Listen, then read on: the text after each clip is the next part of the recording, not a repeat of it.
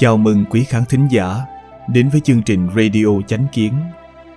Hôm nay, chúng tôi hân hạnh gửi đến quý vị loạt bài viết có nhan đề Bí ẩn của lịch sử trái đất mà tôi được biết. Bài viết của tác giả Đạo Minh.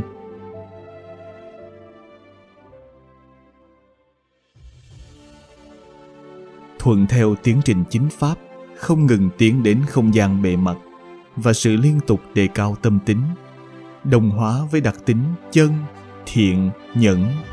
Trí huệ và năng lực mà Đại Pháp cấp cho tôi cũng càng ngày càng mạnh mẽ hơn. Đại Pháp cũng đã triển hiện những chân tướng tại các tầng vũ trụ khác nhau, tương ứng với cảnh giới tu luyện của tôi, bao gồm cả những bí ẩn trong lịch sử của trái đất. Này xin viết ra để quý vị cùng tham khảo. Phần 3. Bí ẩn về chiếc pin Badat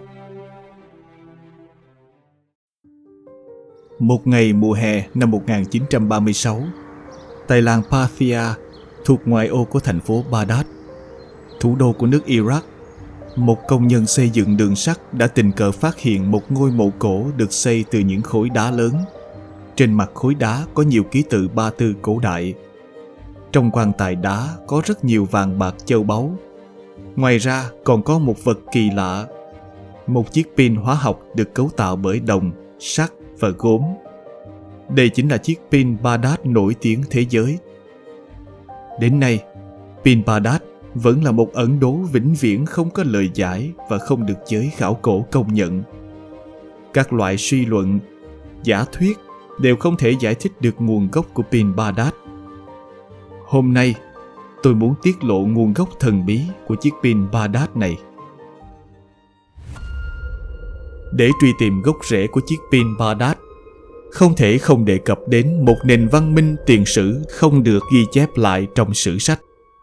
Trong cảnh giới của tôi, triển hiện hình ảnh của 23.800 năm trước. Tại đại lục Tây Phi, có một quốc gia rất phát triển tên là Á Đô Thuật, nghĩa là quốc gia nơi chúng thần cư ngụ.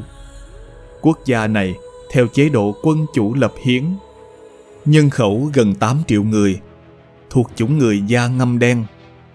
Người dân lương thiện, chất phát, rất thành kính và tín ngưỡng thần. Họ chú trọng việc nghiên cứu thân thể người, các hành tinh và vũ trụ.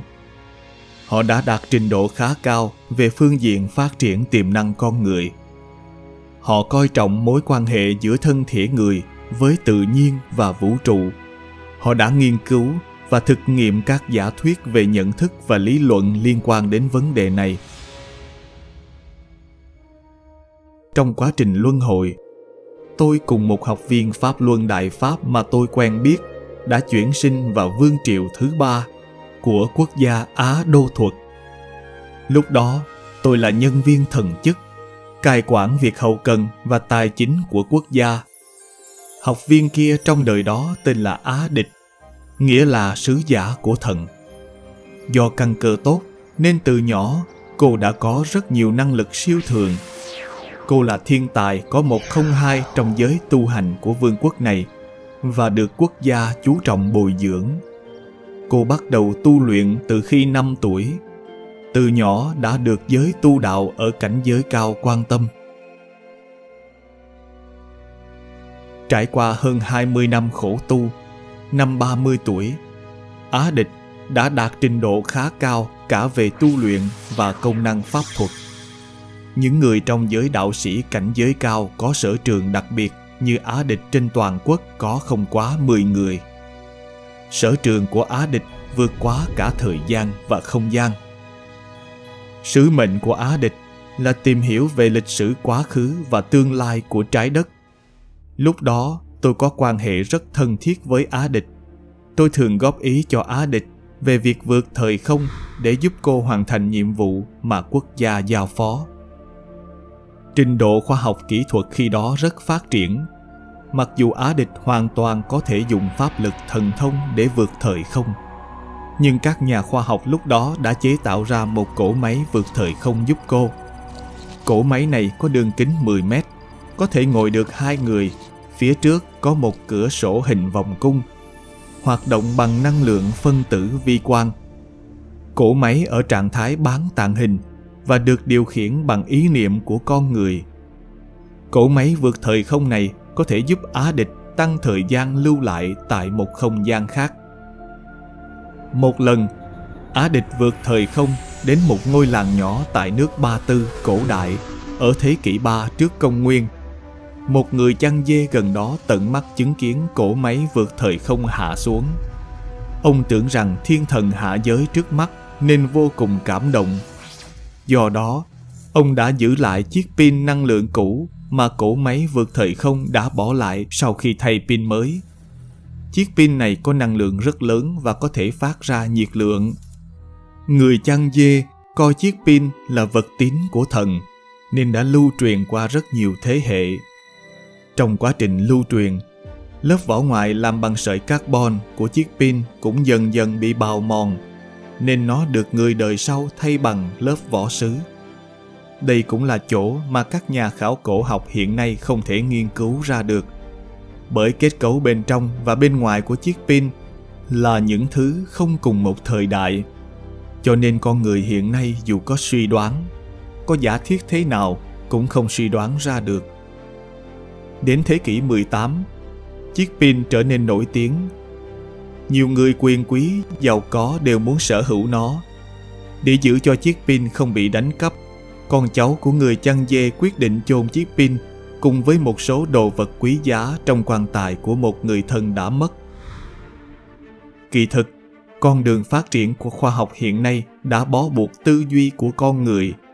Muốn giải khai rất nhiều những ẩn đố trên trái đất thì thực sự phải nhảy ra khỏi những quan niệm cố hữu mà nhận thức bằng một phương pháp tư duy khác.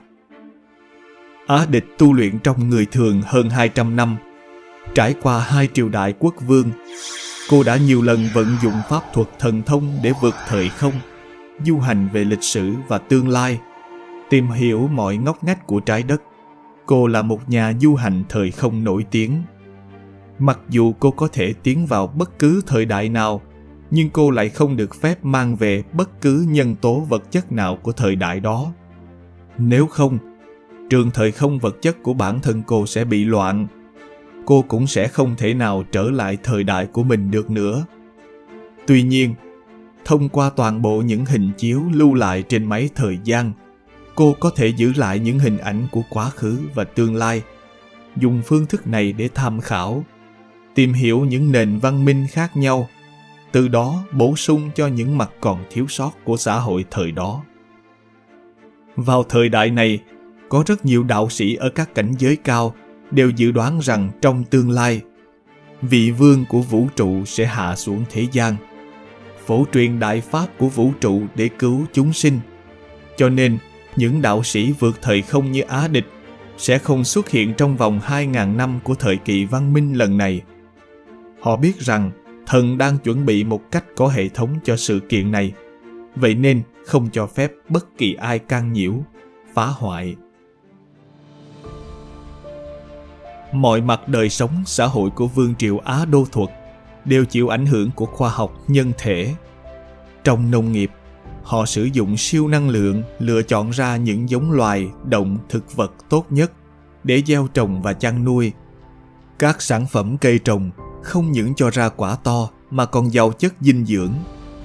Về công nghiệp, chính phủ cử những người có công năng thấu thị và cảm nhận để thăm dò khoáng sản đo lường cảm ứng trường năng lượng của tài nguyên khoáng sản. Từ đó, tìm ra một cách chuẩn xác các kim loại hiếm, giúp cho nền công nghiệp phát triển. Các loại máy móc thời kỳ này chỉ có tác dụng hỗ trợ cho siêu năng lực của con người. Các vương triệu Á Đô thuật đều gìn giữ được tư tưởng tôn trọng tự nhiên, nhân văn, kính trọng trời đất. Họ tạo ra những vườn hoa ở khắp nơi những khu rừng rậm rạp mênh mông những thảo nguyên bát ngát đầy hoa thơm và tiếng chim thánh thót. Sống trong môi trường như vậy khiến tâm thái con người rất yên bình hòa ái. Con người cùng chung sống hòa hợp với tự nhiên. Thời đại hưng thịnh của vương triều á đô thuật mặc dù không có nhiều cuộc chiến tranh nhưng quân đội của họ lại hùng mạnh nhất so với các thời đại lịch sử mà tôi từng thấy. Lúc đó, cũng có các tín đồ tà giáo phát động chiến tranh. Phương pháp giải quyết chiến tranh của vương quốc Á Đô Thuật cũng rất đặc biệt. Họ chiêu mộ những người có siêu năng lượng và pháp lực thần thông mạnh nhất trong nước, trực tiếp sử dụng thần thông tiêu diệt nhục thân của những kẻ ác phát động chiến tranh tại nhân gian. Trước khi lên kế hoạch chiến tranh, họ đã tiêu trừ những âm hồn và kẻ ác phát động chiến tranh, tiêu diệt cuộc chiến tranh ngay khi nó vừa nảy sinh. Nếu có kẻ xâm lược, họ sẽ sử dụng vũ khí khí tượng để tiêu diệt.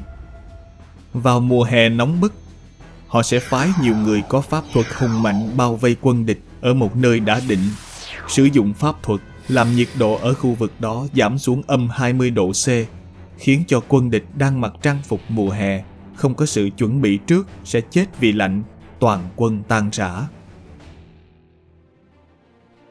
Vương quốc Á Đô Thuật trải qua bảy đời vương triều, kéo dài mấy trăm năm, đến vương triều thứ bảy thì cũng giống như rất nhiều nền văn minh khác. Toàn bộ đạo đức xã hội đều trượt dốc, nhân tâm sa đọa, tôn giáo sau nhiều lần sửa đổi đã không còn tín ngưỡng vào chính thần nữa. Họ bắt đầu sùng bái ma quỷ. Sau một thời gian, họ bị thiên thượng trừng phạt các trận đại dịch hoành hành khắp nơi đã khiến vương triều cuối cùng đi đến diệt vong. Lịch sử như bánh xe xoay chuyển. Thoáng chốc đã hàng triệu năm trôi qua, trải qua bao thế sự xoay vần. Vật đổi sao dời. Những vương triều hùng mạnh xưa kia, trong nháy mắt đều đã tan thành mây khói, chôn vùi trong dòng sông dài lịch sử cuồn cuộn chảy.